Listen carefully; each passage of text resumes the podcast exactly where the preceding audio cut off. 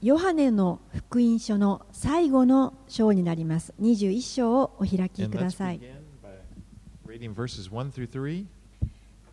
ヨハネの福音書21章1節から3節までお読みいたします。その後、イエスはティベリア湖畔で再び弟子たちにご自分を表された。表された次第はこうであった。シモン・ペテロ、デドモと呼ばれるトマス、ガリラヤのカナ出身のナタナエル、ゼベタイの子たち、そして他に2人の弟子が同じところにいた。シモン・ペテロが彼らに、私は寮に行くと言った。すると彼らは、私たちも一緒に行くと言った。彼らは出て行って小舟に乗り込んだが、その夜は何も取れなかった。So Jesus has been crucified, he was buried, and he was resurrected on the third day. イエスは十字架にかかられて、死なれて、そして3日後によみがえられました。 And last week we saw where he had appeared to Mary uh, on Easter morning and later on to the disciples. で先週私たちはこの復活されたイエスがイースターの朝にマリアに現れて また他の弟子たちに現れたことを学びました。そしてまたそれから1週間後にトマスのいるトマスが他の弟子たちと一緒にいるところにイエス様現れました。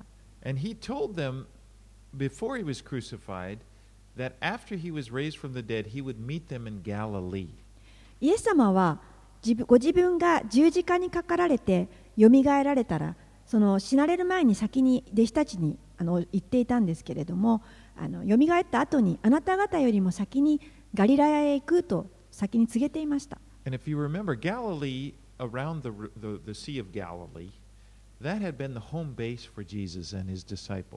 この皆さん、ガリラヤ湖のこの周りというのは、そこはイエス様の宣教の拠点となっていました。まあ、実際に弟子たちの多くはガリラヤ出身でした。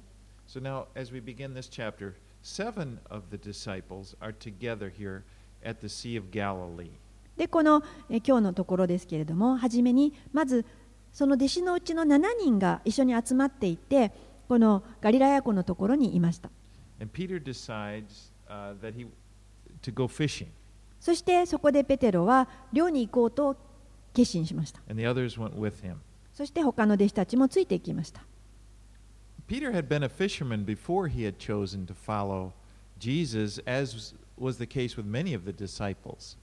ま他の弟子たちもそうでしたけれども、ペテロはイエスに従う前、選ばれる前というのは元漁師でした。なので彼らが漁に行くのはとても自然なことでした。Right before sunrise when the fish would become active. で、まあ、この漁をするのに一番適した時間というのは日が昇るちょうどその前でした。So often they would go out, go out at night and then fish until the morning. And なので、えー漁師が漁に行くときには大体この夜が明ける前に出かけました。but at this time, the disciples had fished all night, but they hadn't caught anything. でこの日漁に、えー夜の夜夜の間ずっと出たんですけれども、まあ、何も取れなかったとあります。All right, let's read verses 4 through 8. では続きまして21章の4節から8節をお読みいたします。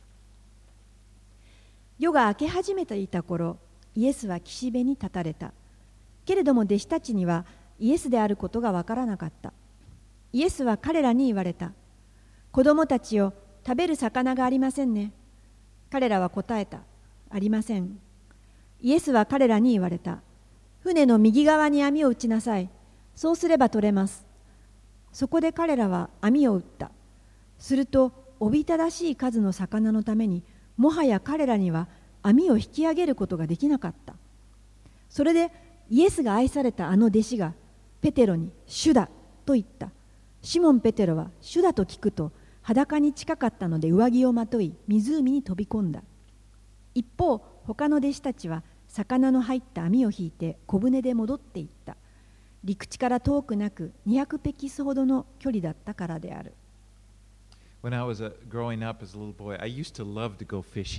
まあ,あの私は小さい頃結構あの釣りに行くの好きでした。魚食べるのは好きじゃなかったんですけど捕まえるのは好きでした。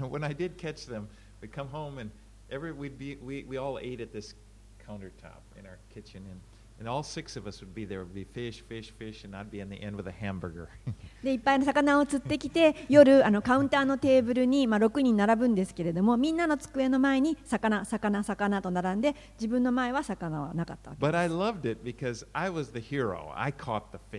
で自分は魚食べないけどあの今日魚を釣った日というのはヒーローになれるのですごく嬉しかったんです。But on days when I didn't catch anything, I really hated to be asked, "Did you catch anything?" でもあの魚が全然釣れなかった日にあの、えー今日全然何も釣れなかったのって聞かれるのは嫌いでした I can imagine Peter, you know, he had to answer that question. Hey, did you get any fish? And, you know, no. でペテロもこの時、えー魚どうだい釣れたかい食べるものないねって言われた時にちょっとあの嫌だったと思います、えもう.真夜中中釣ったんですけどってちょっとね嫌だったと思います They used to, I did a, a little study that, on this, and it was quite interesting. They were explaining how they used to fish in this time, but they used to use trammel nets, which, which were like a, a wall, like a a fence. And then they would put the nets out on, on corks, and then they would move the, the, the wall closer together, you know, make this kind of circle. And then they would take a, another net, which was a casting net, and they would cast it in, you know, where they had all the fish, and then pull it out.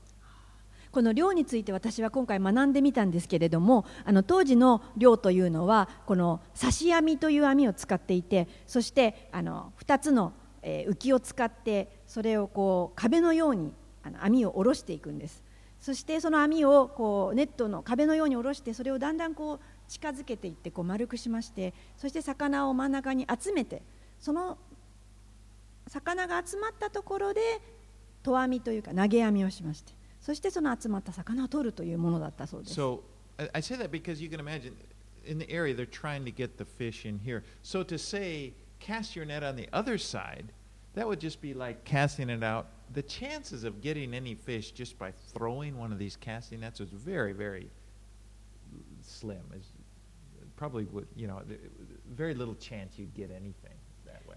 なので、え魚の群れを囲むこう壁のようにして魚を集めてからそこに網を投げるというのがあのやり方でしたからこのイエス様が言われたあちらの外側に網を右側に網を投げなさいというのはあの逆にこう全然魚がいないところに投げなさいということなのでちょっとこうえっというようなあのことだったわけです。でも、あの、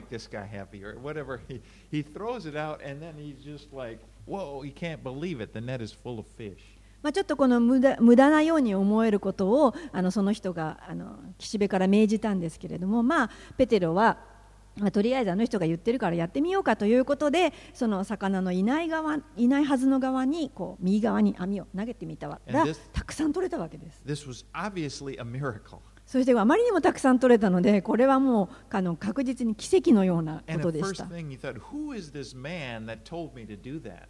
でペテロはこう思ったわけです。このようなことをあの命じることができるなんて一体あの人誰なんだ？So here's John, who calls himself the disciple that Jesus loved, says, It is the Lord. でヨハネはここで自分のことをイエスが愛されたあの弟子と書いてますけれどもこのヨハネがああれは主だと言ったわけです、Yeah, John always kind of puts himself in a good light. But anyway, まあ、ヨハネはなんかいつもね自分が愛されたあの弟子がというふうになんか自分の名詞をそのように説明してますけ anyway, れども but Peter, he just impulsively, you know, he, he, he throws on his, you know, he, he's in his undergarment, which, you know, basically is shorts, but he puts on his garment, dives in,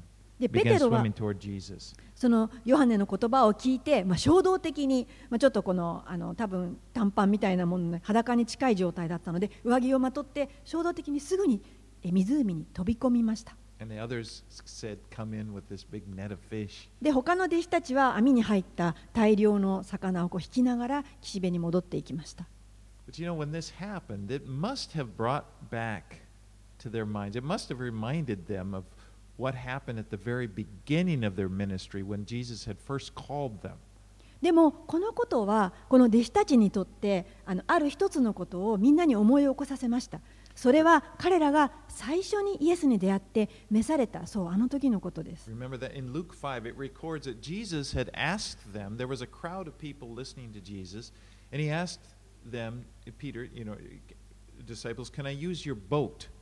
And so, you know, he could push out a little bit and, and teach them, you know, from the boat and teach the crowds.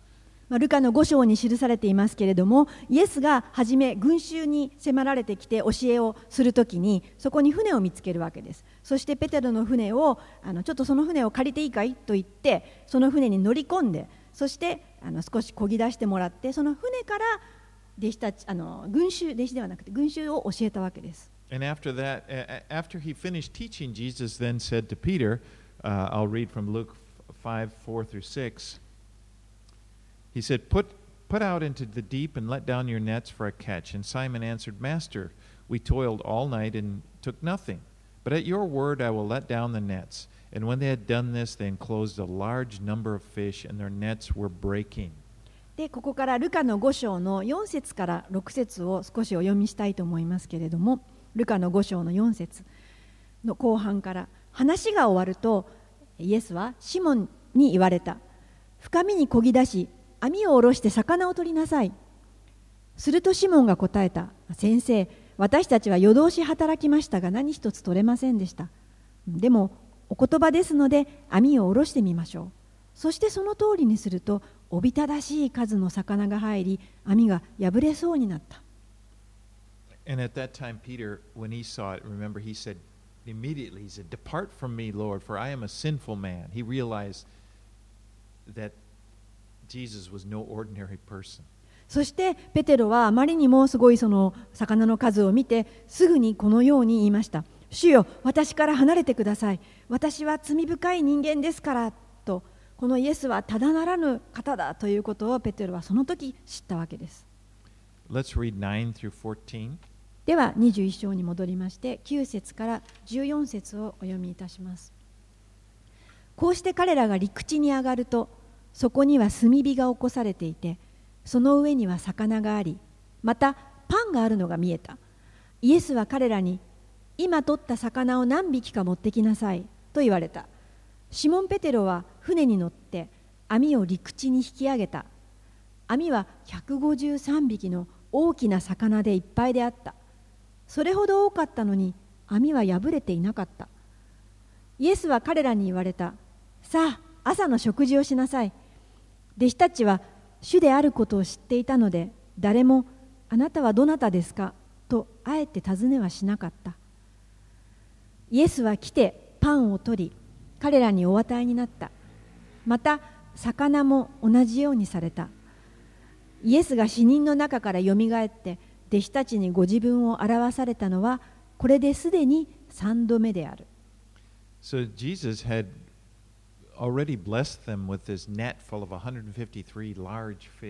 まあ、イエス様はここでこの弟子たちに153匹もの大量というこのお魚で祝福を与えておられました。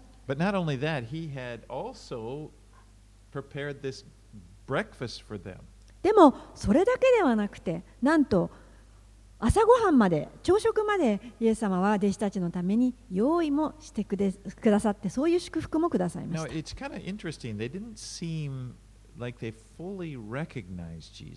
ちょっと面白いのはあの弟子たちは完全にこの方がイエスだという認識をしてたわけではないようです。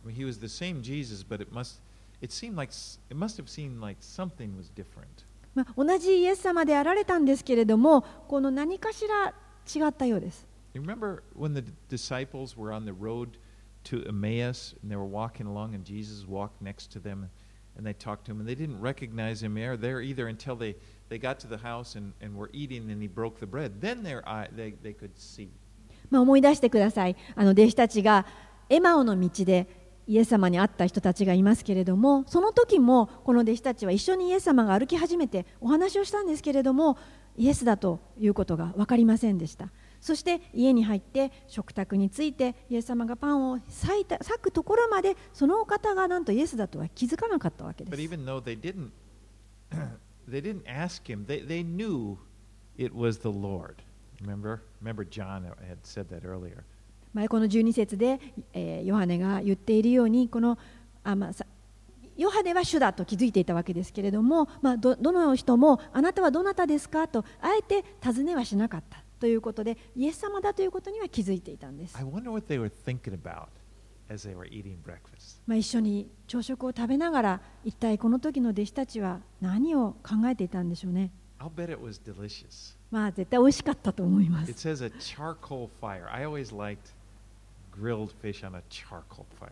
あの炭火で焼いたっていうのも大好きなんですけど本当に美味しいと思います。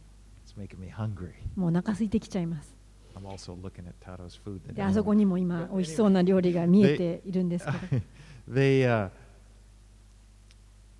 Here was Jesus, their Lord, who had risen, was risen from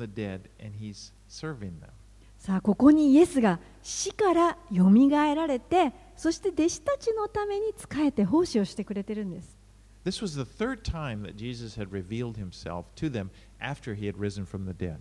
イエス様が死からよみがえられてこのように弟子たちの前に姿を現されたのはこれが3度目でした Let's read 15 through 17. では21章の15節から17節を続けてお読みいたします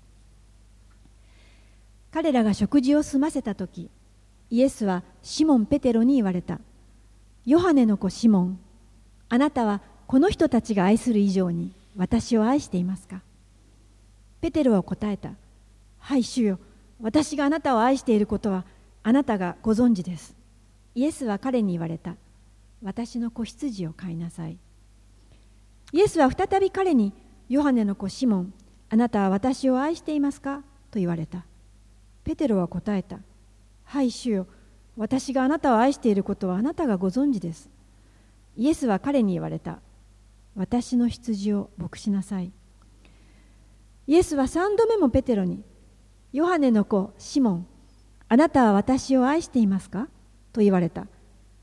ペテロはイエスが三度もあなたは私を愛していますか？と言われたので心を痛めてイエスに言った。主よあなたはすべてをご存知です。あなたは私があなたを愛していることを知っておられます。イエスは彼に言われた私の羊を飼いなさい Oh, Jesus uses Peter's formal name. He says, Simon, son of John. イエス様はここでペテロの本名を使って本名で名前を呼ばれますヨハネの子シモン There, there's been a lot of discussion about what Jesus meant when he asked Peter, Do you love me more than these? まあ、ここに出てくるあの私がああ私を愛していますか？というイエス様の質問はあのたくさんのこの、えー議論がされてきました、Because people wonder, what did he mean by these? まあ、この原文ではヨハネの子シモンあなたはこれらのもの以上に私を愛していますか？と書いてあるのでこれらのものとは一体何だろうか？という話がずっとされてきたわけです。And some people have thought, well, maybe he was talking about the fish or, or the boats or what, you know, or just like referring to that. Do you love me more than fishing? He, まあ、これらのものというのが何を指しているのかということである人たちはあこここに取れた魚のことだろうこの魚よりもあるいはこの、えー仕事漁師そういったものよりもとか remember, Peter was, that was his old life as a fisherman. ペテルはもともと以前の生き方はあの漁師でしたし But another possibility is, is that Jesus was referring to the other disciples, uh, which when he asks them, Do you love them, me more than these? He's saying, Do you love me more than these men love me? And I guess Jap- the Japanese translation kind of says that anyway, so that's great. そうですね。あの2017の新海訳ではあなたはこの人たちが愛する以上に私を愛していますかともうすでに書かれてるんで、まあ、それでもうそういうことがありますけれどもあの同じように他の弟子たちのことを指して、えー言ってるのではないかというあの可能性が高いということです。あなたはこの弟子たちよりもこの人たちが愛する以上に私を愛していますかと聞かれたんじゃないでしょうか。Remember, on the night that Jesus was, the night before his crucifixion, Jesus had told his disciples when they were gathered together that they would all fall away because of him. And then Peter speaks up in front of them all and says, Though all fall away because of you, I will never fall away. 思い出してくださいイエス様が十字架にかかられる前にイエスは弟子たちを集めましたそして弟子たちにこのように教えましたあなたたちは私を離れていってしまうと そしてそれを聞いた時にペテロはすぐにいやいやいやたとえみんながあなたにつまずいても私は決してつまずきません離れませんと断言しました At that time, he had been confident that his love for Jesus was stronger than theirs. その時のペテロは自分のイエスへの愛は他の弟子たちよりも強いと確信していました up, you know. もう自信があったのでで他の人たちの前で、えー断言しました And so this may be why Jesus said that. Do you love me more than these な?のであおそらくイエス様はみんなの前であなたは彼ら他の人よりも私を愛していますかとその時のことを思い出してイエス様は言われたのではないかと思います Now, Peter asks, uh, Jesus asks Peter three times whether or not he, whether he loves him. イエス様はここでペテロに3回もあなたは私をこの人たちよりも愛していますかと聞かれます Remember that Jesus had, uh, after Jesus had been arrested, Peter denied knowing Jesus three times. 思い出してくださいペテロはイエス様が捕らえられた時に 3度もイエスを知らないと否定しました And then, ri- right after the third time, the, the rooster crowed, and it was just as Peter, as Jesus told him it would happen. ペテロが3度目にイエスを知らないと否定したその瞬間に鶏が鳴きましたそれはイエスが言われていた通りでした And so when Peter heard that rooster crow, he realized, I've done it. I've denied it three times. And he, it said he went and wept bitterly. でペテロはその鶏が鳴く声を聞いた時にああやってしまった言った通りだった私はもうダメだと激しく泣きました And so now what Jesus is doing, he's giving, uh, Peter had publicly denied Jesus three times. Now Jesus is providing Peter with the opportunity publicly in front of them all, all to confess his love for Jesus three times. このペテロは3度も人前で面前でイエスを知らないと否定してしまったのでイエス様は今度はみんなの面前で3度イエスへの愛を告白する機会をくださったんです Now, Peter is distressed by the fact that Jesus asked him three times whether or not he loved him. でもペテロはここで3度もイエスに私を愛していますかと聞かれたので非常に心を痛めました You know, ever since Peter had denied Jesus, he, he probably was agonizing. He was probably wondering, how does the Lord feel about me? ペテロがイエスを否定してしまったあの時からどれだけ彼は苦しんできたことでしょうどれだけそのことを後悔してきたことでしょう You know, was, was, was the Lord, he may have wondered, is the Lord angry at me? 主は私を怒られてるだろうな Does he still accept me? Is he, is he rejected me? もうダメかな見捨てられたかな But Jesus, in his kindness, is giving Peter opportunity to be restored. でもイエス様はそのお優しさでペテロに3回もえー告白するこの回復の時を与えられました And he's doing it publicly. He's giving him a chance in front of others to confess his love for Jesus. イエス様はペテロにみんなの前でイエスを愛していると告白する機会をくださいました Confession is a means by which we are able to deal with our failings. この告白というのは私たちが私たちのこの過ちを解決することができます Confession is really for our sakes. この告白というのは私たちのためにあるものです You know, guilt and regret are very destructive emotions. 罪悪感とか後悔とかっていうのは本当に私たちの精神を破壊します They're very destructive to our spirit. 本当に私たちのもう心にあの壊します And God does not want you to be haunted by past mistakes. 神様は私たちが過去にこう囚われてそれによってこう縛られるのを望んでおられません。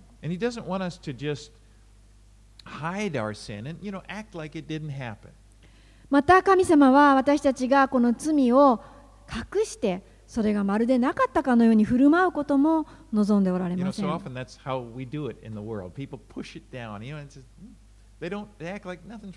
まあ、この世の happened." 中ではそうなんです自分の過ちとか失敗とかそういった過去のことは全部こう心のどっかに押し込めて何事もなかったように振る舞って生きるそれが世の中です But it's not okay. でもそれは OK じゃありません It's what that, what that does is it makes you it kind of fragments your your person. It divides you. It's like you you become a different person on the outside, and on the inside you're still this. You know, you got this guilt and regret. でもあのそれは本当の自分ではありません。自分は本当はあの罪悪感とか後悔にこうまみれているのにあの半分だけ心がちぎれたような形で振る舞って生きていかなくてはいけないのです.でも神様はそんなような生き方を私たちに望んでおられません。神様は私たちを在籍感罪悪感からも解放して自由にしたいのですそれを告白というものがしてくれます You, you probably know the famous verse, 1 John 1 9. 皆さん有名なこの御言葉をご存知だと思います第一ヨハネの1の9 It's a great promise. It says, If we confess our sins, He is faithful and just to forgive us our sins and cleanse us from all unrighteousness. ヨハネの第一の手紙一章の9節もし私たちが自分の罪を告白するなら神は真実で正しい方ですからその罪を許し私たちをすべての不義から清めてくださいます So when, the, when you become aware of your sin, just confess it to God. もしあなたが何か罪を示されたならば告白してください And, and confess, the word confess just means to agree with, to agree with God. この罪を告白するというのは自分の間違いを神の前に認めるということです You know, it, it, it's like, it's just saying, i in words, in words, you know, pr- praying out that I'm, I did this, it was wrong. まあ、この祈りの言葉ではっきりと神に私はこれこれのことをしました間違っていましたと告白するということです And, you, you know, and it's just like, it, again, it's not God trying to punish it or trying to make us uncomfortable, torture us for a while. It's for our sakes. もう一度言いますけれども神様は私たちをそのことによって何か苦しめようとか拷問に合わせようとかそういう責めをしようとかそういうことで告白しろと言ってるのではありません告白するのは解放するためで私たちのためなんです To get us to get us to be free, to get to lift the load from our shoulders. この私たちの重荷を神様の前にこう上げて渡してしまうという And you know, just as important as it is to confess our sins, it's also important to confess our love for the Lord. そして、えー、と重要なのはこの罪を告白するということだけではなくて神様に私たちの愛を告白するということも大切なんで You す know, to, to speak it out. 声に出して言ってください。お祈りでも、まあ、礼拝中でも。You 私がもう感情的じゃないんでっていう人もいるかもしれません。もうご存知でしょうかそうではないです。You, 話してください、神に。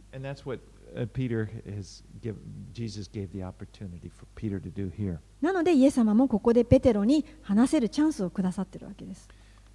Now, a lot of people have looked at this and they, they, they point out that in verse 15 that, that, that there are two different wor- Greek words for love that are used. And Jesus said agape or agapeo in verse 15. And Peter uh, responds, yes, I phileo, you know, another form of love. まあ、この15節から17節というのはあのよくあのペテロが使ったあの愛という言葉はあのアガペだとかあのフィレオだとかっていうふうにあの話されています。イエスがあのアガペオというとイエスはあの今日はあのペテロは違う言葉で愛してますというふうに言いますと。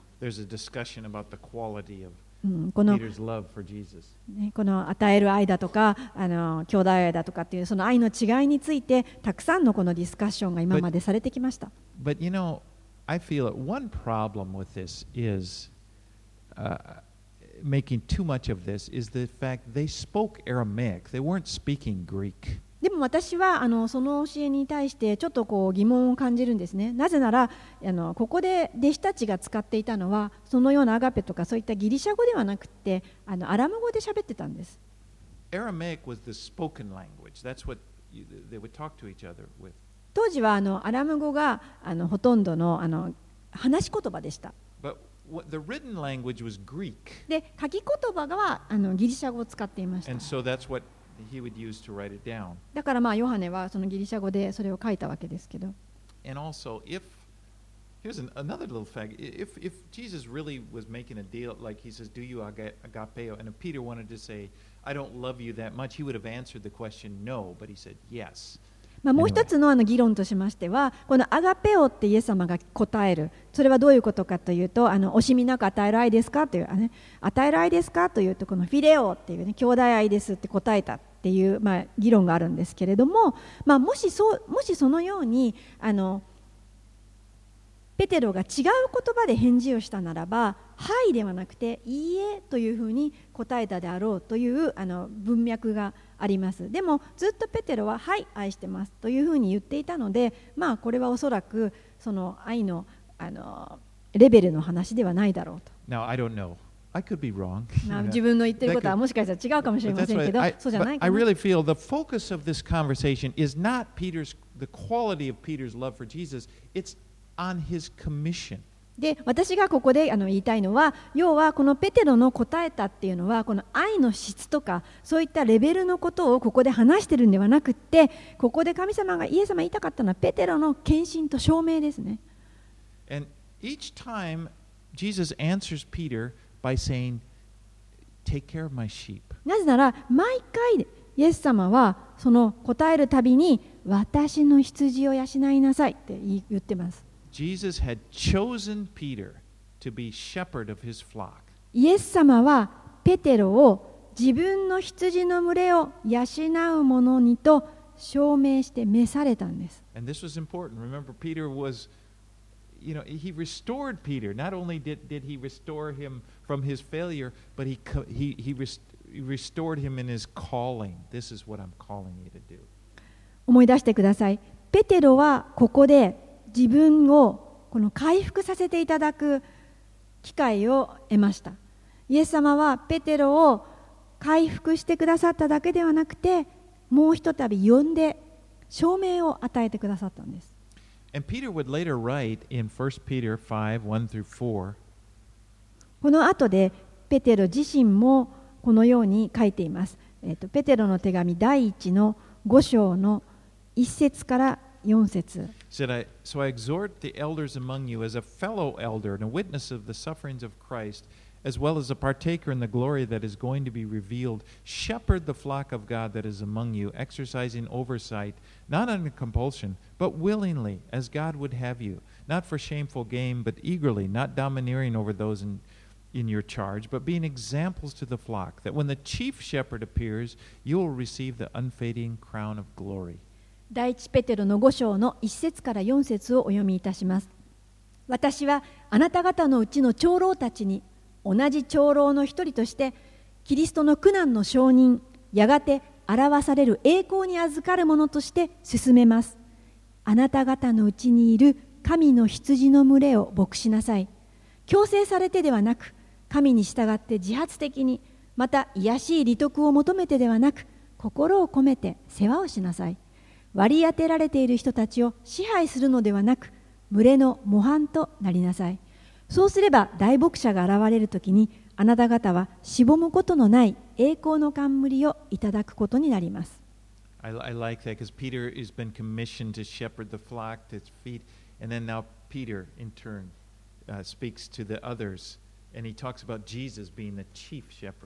ここのあの第一ペテロ5章好きなんですね。ペテロはまず自分が羊の群れを飼いなさいというふうに証明を受けたんですね。その後で自分は今度は他の長老たち、まあ、牧師たちにこのおすすめをするわけです。イエス様がいらっしゃるんだと。Let's read 18 and 19. では続けて21章の18、19をお読みいたします。誠に誠にあなたに言います。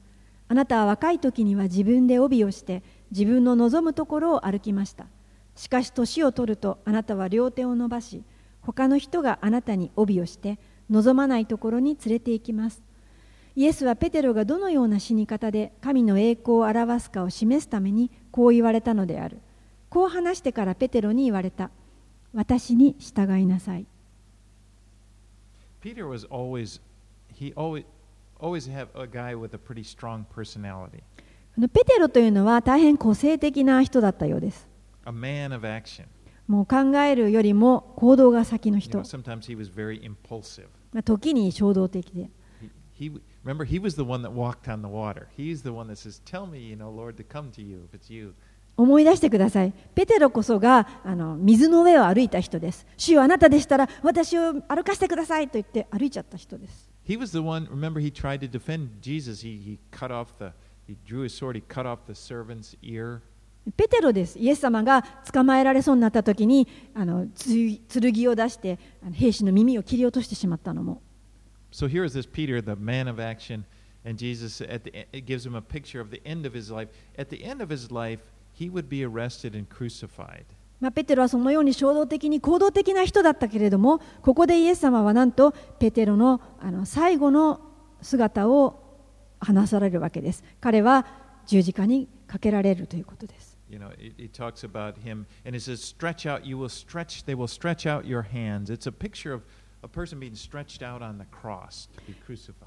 この両手を伸ばしというのはどういう姿でしょうかこれは彼が両手を広げて十字架にかけられる姿です And what he's saying is, Peter's death. It, he said, "Your death."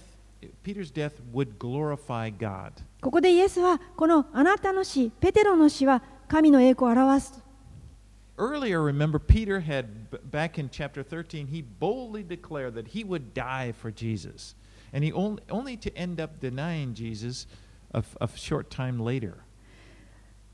前のペテロは大胆に私はイエスのためなら死ねますと言っていたのにほんの数時間た後にはイエスなんて知らないと否定するようなそんな人でした But now he's told by Jesus, You will indeed die for me. でもイエス様はここであなたは本当に私のために死にますと言われるわけです And, and that his death would glorify God. そしてペテロの死は神の栄光を表します Now, this is not a bad thing. Th- This is what he's doing. He's giving Peter a glimpse of the future, and he's giving him the assurance that Peter, you may have failed, but you will be faithful to the end. でその死というのは悪いものではありませんここでペテロは将来を少し見せてもらっているわけですあなたは失敗をしてしまったけれども最後は私を否定することなく最後まで信仰に立って、まあ、殉教できるんだということです。もう前のようにあなたは信仰を失敗してしまうことはない。前にはイエス様はあなたはあの一度私を知らないというよというふうにそのことも予言していました。And now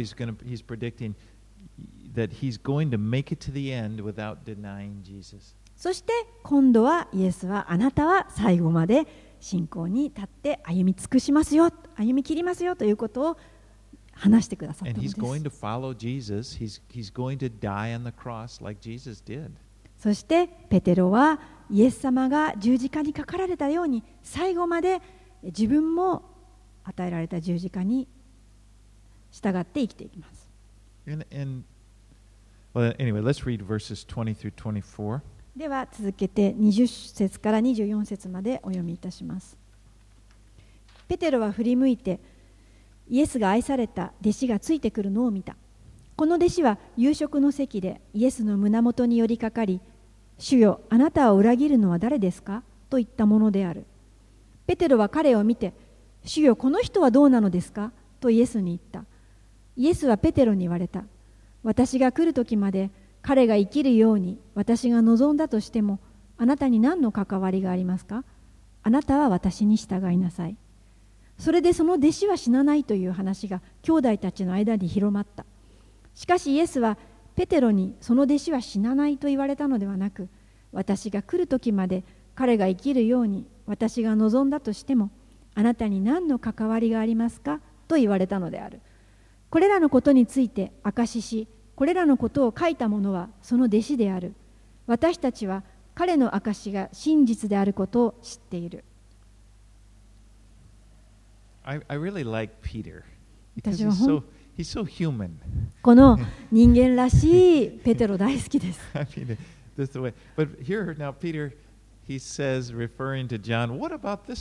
だってペテロはここであのヨハネのことを指さして、この人どうなんですか？って聞いたわけですよ。And Jesus' response is very sharp. でイエス様は結構厳しめに答えます Basically, Jesus said, it's none of your business. つまりあお前には関係ないよと言ったわけです If, if it is my will that he remain until I come, what's that to you? イエス様は言いました.あのもしねこのヨハネが来る時までずっと生きるようにって私が望んだとしてもお前に何の関係があるんだいあなたは私に従いなさい Peter had been given his marching orders. ペテロはもうはっきりとしたこの命令をもらっていたわけです。Like Jesus said, Peter, you've been told, feed my sheep. ペテロお前は命令を受けましたね。私の羊を飼うという使命があるでしょ。You have one duty, あなたにはたった一つの任務しかないんです.それはあなたは私に焦点を当てて私についてきなさい。That is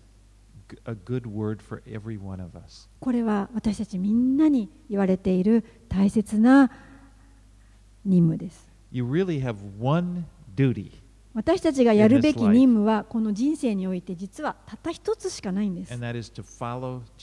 それはイエスに従うことです And we're not to be preoccupied and wondering, worried about, well, what about, what are they doing for the Lord? Or what are they doing for the Lord? で私たちはこの周りを見てああの人は主にちゃんと従ってるんでしょうかあの人は主に従ってるんでしょうかというふうにこう周りを見ている必要はありません We're to be concerned, well, what am I doing? Am I being faithful to what He told me to do? 一番気にかけることは私は主に言われたことを従ってるだろうか So many problems are caused by this when people, you know, we say in English, put your nose in another person's business. まあ、私たちあのいろんな問題が起きてしまうのはあのあまりにも人のことにあの首を突っ込みすぎるんです。And I I see it a lot in the, in the, in the, among Christians. まあクリスチャンの中でもあのよくそれを見かけます。You know, people sometimes will have opinion about this, they have opinion about that, but it's like, are you, but what are you called to do? What do you, what's the Lord told you to do? まあいろんな意見をあの人たちはこうだよとかこういう人たちはこうだよなんていう議論をねクリスチャンでもしてるんですけれどもあの言いたいのはあなたは主に従ってますかということです。But when we do that, when we're looking at this and that, what we're doing is we're wasting our lives. まあ他の、ね、人たちの働きにこ目を向けてばっかりいるとですね自分の人生を無駄に過ごしてしまいます。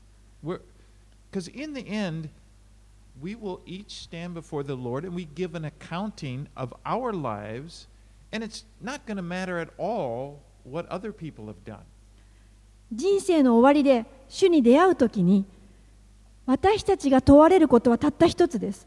あなたが主にあってどのように生きてきたかです。他の人たちではありません。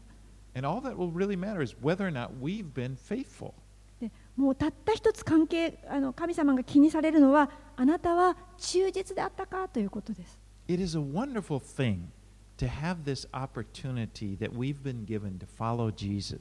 本当に素晴らしいのは、私たちは主から主に従うという。ことを与えられているこの機会があるということです。Of all the people, you know, I always think about that in Japan again because we're so in, such a small percentage, but it's just like of all the people, he's chosen you and he's chosen me. What an honor.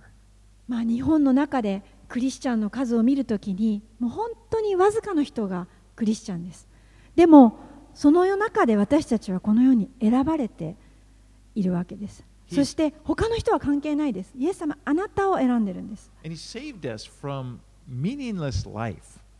And he's given us a new life which has purpose. で私たちは無意味な人生を歩んでいましたけれどもイエス様に会って救われて意義深い意味のある新しい人生を主から与えられました And he's given he has specific things that he wants you to do and he wants me to do.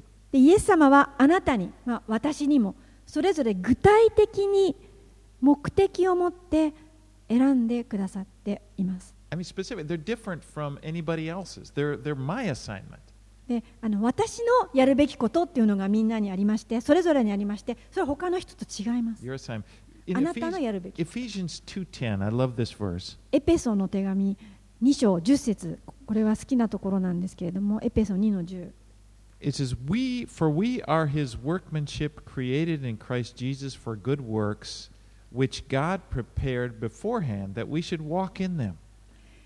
エペソ2の10実に私たちは神の作品であって良い行いをするためにキリストイエスにあって作られたのです神は私たちが良い行いに歩むようにその良い行いをあらかじめ備えてくださいました And so our concern should be to be faithful now in following Jesus. With what, in finding out, you know, what are these? What does He want me to do, and be faithful to that. 私たちが気にかけるべきことはイエス様についていくためにただそのことに忠実であるということですそして自分には何をしなさいと言われているか考えてみてください And if you have been distracted, if you've been like Peter, well, what about this man, or what about that? Well, you can just start. you know, we we can uh, we we can start today and and focus more on what does He want me to do. もしあなたがですねこの他の人がやってることにこの気にかけすぎているならばあの人はどうやって主に従ってんだろうかこの人ちゃんとやってんだろうそれはちょっとですねそうではなくて今日からですね自分のことを気にかけて主に忠実であるということを始めてください Now, when John writes this, this is kind of interesting. John is near the end of his life. He's an old man when he writes this gospel. ヨハネがこの福音書を書いた時というのは本当にあの年を取ってからです He wrote this after the book of Revelation. もうあのヨハネの黙示録も書いたその後からこれ書きました And as he's writing this, Peter has died many years ago. もう実はですねこのヨハネの福音書を書いた時にはペテロは死んでいました John is the only one of the 12 that's remaining alive. でこの時は十二弟子の中で生き残っていたのはもうヨハネだけでした You know, he, he, was, the, he was the pastor in Ephesus. でヨハネはエペソの長老、まあ、牧師になっていました And it was God's plan, e- even as he writes this and he re- remembers back on the beach when Jesus said that, He- realized it was he realized it was God's plan for him to live out his life to be a very old man. まあヨハネは年取ってこの書を書いた時にその当時のことを思い出しているわけですそして神様はああ自分には長い人生を生きるということがまたこれも計画だったのだと You know, I was thinking about this, you know, how the, the, the disciples died and they were martyred for Christ. 私はあのこの弟子たちの殉教イエスのために死んだということをこう思い出して思い起こしています。人々は言います、ああ、それはもう大変なことだっただろう。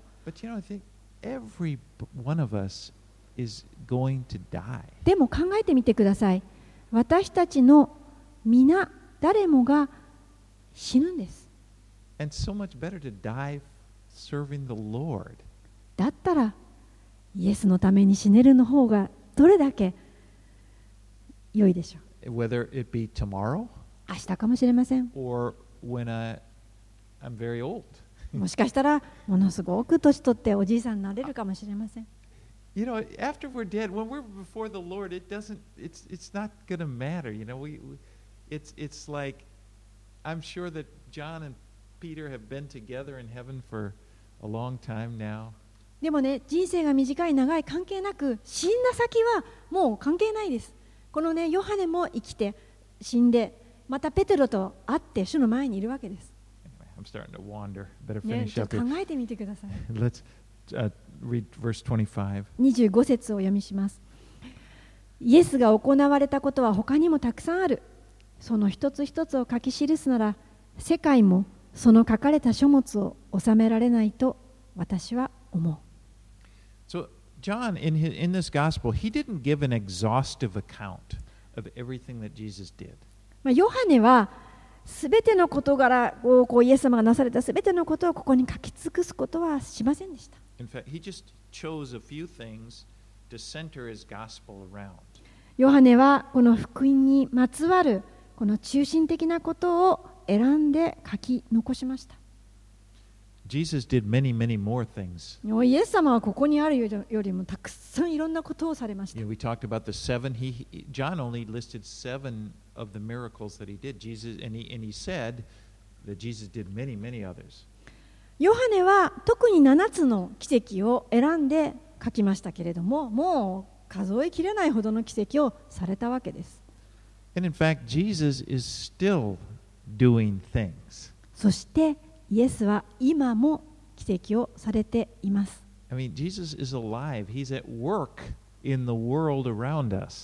イエス様は今生きておられて、そして私たちの周りで働いておられます。もし誰かがイエスのために福音書か何かを書かれているならば、毎日アップデートをしなければならないぐらいです。なんと私たちは素晴らしい主を持っていることでしょう。なんて素晴らしいことでしょう。今、私たちがイエスについていけるということは。今、弟子として召されているということは。お祈りします。Lord, I just want to declare that and just say thank you, Lord, that you have chosen us to be your disciples. 主よ今私はあなたに申し上げます。本当にあなたの弟子として私たち一人一人を召してくださっていることを感謝します。It is such an honor, Lord, that you would you would you would choose us and call us to follow you. 私たちをえー選んで呼び出してくださって召してくださるとは何という光栄でしょう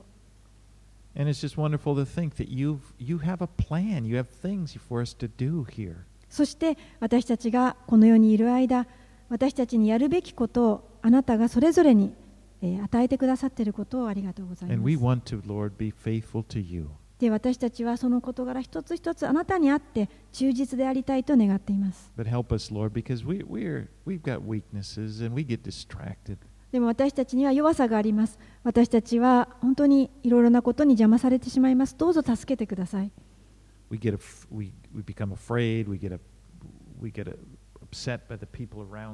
私たちには恐れがあったり、また他の人にイラつかされたりします。But we know, Lord, that you love us. でも私たちは知っています。あなたが私たちを愛してくださっているということ。And just help us. Help anybody that's struggling with regret. 主よどうぞ私たちの中で後悔している、その過去で苦しんでいる人がいたら、その中から助け出してください。Maybe somebody's feeling that they, they've let you down and they're just, it's just plaguing them all the time. I pray, Lord, that you would just come to them and lift that burden from their shoulders. あなたに対してああ使えることができなかったと何か重荷や苦しみや後悔に苛まれている人がいたらあなたが今そこに近づいてくださり回復の時を与えてください Just, just restore, restore us, Lord. We don't want to live in regret and guilt. We want to move ahead. 私たちの在籍感や後悔を取り除きそこから新しく回復させてくださいあなたによって But I just pray that each of us would just have that personal, that you would just speak to us personally, that we would, that we would be encouraged. イエス様今私たちに個人的にお語りください私たちはあなたからそれぞれ励ましを受けられますように We don't know how we're going to die, but we want our lives to glorify you and even our deaths to glorify you. 私たちはどのように死ぬか分かりませんけれどもでも 私たちはそれぞれ召されてそしてあなたの栄光を表すために生きて生き抜きます。And so, even that, we trust in you for that. 主よその最後まで私たちはあなたを信頼します。すべてイエス様、私たちを思ってくださる主の御手に委ねて、イエスの皆によって In, お祈りします。イエスの皆によってお祈りします。アーメン